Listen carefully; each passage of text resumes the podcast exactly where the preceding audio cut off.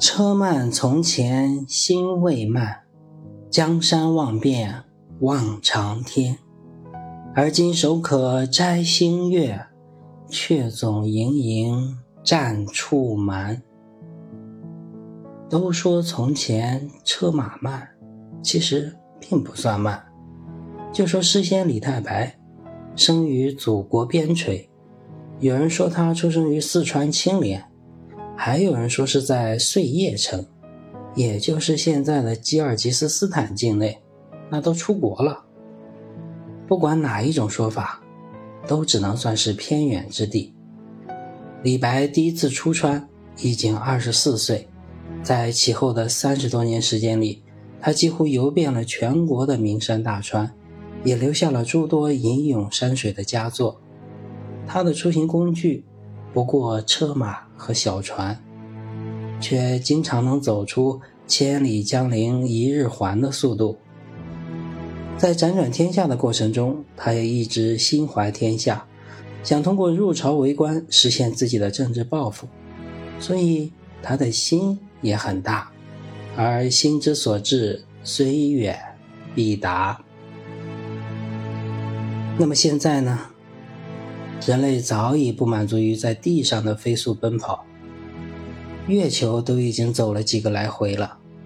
民用领域，地上跑的、天上飞的、水里游的，各种交通工具都比以前快了不知道多少倍。然而，具体到每一个人呢？绝大多数都被房子、车子、孩子牢牢地禁锢在脚下的土地上。每日营营碌碌，却总是单调的两点或者三点一线。真正能用这些先进的交通工具去丈量脚下的大地，追逐自己的梦想的，能有几人呢？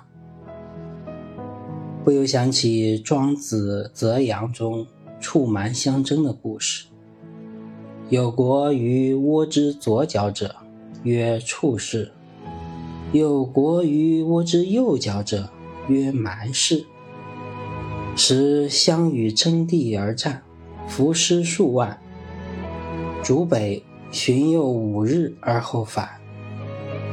为了争夺蜗牛角那么大的地方，都能打得伏尸数万，和我们现在的有些情况何其相似！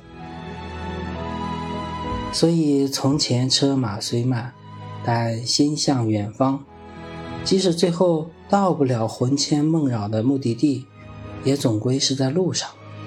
现在呢，车马虽快，然而心却被生活的牢笼死死禁锢，速度带来的只有劳顿和困顿，而没有诗和远方。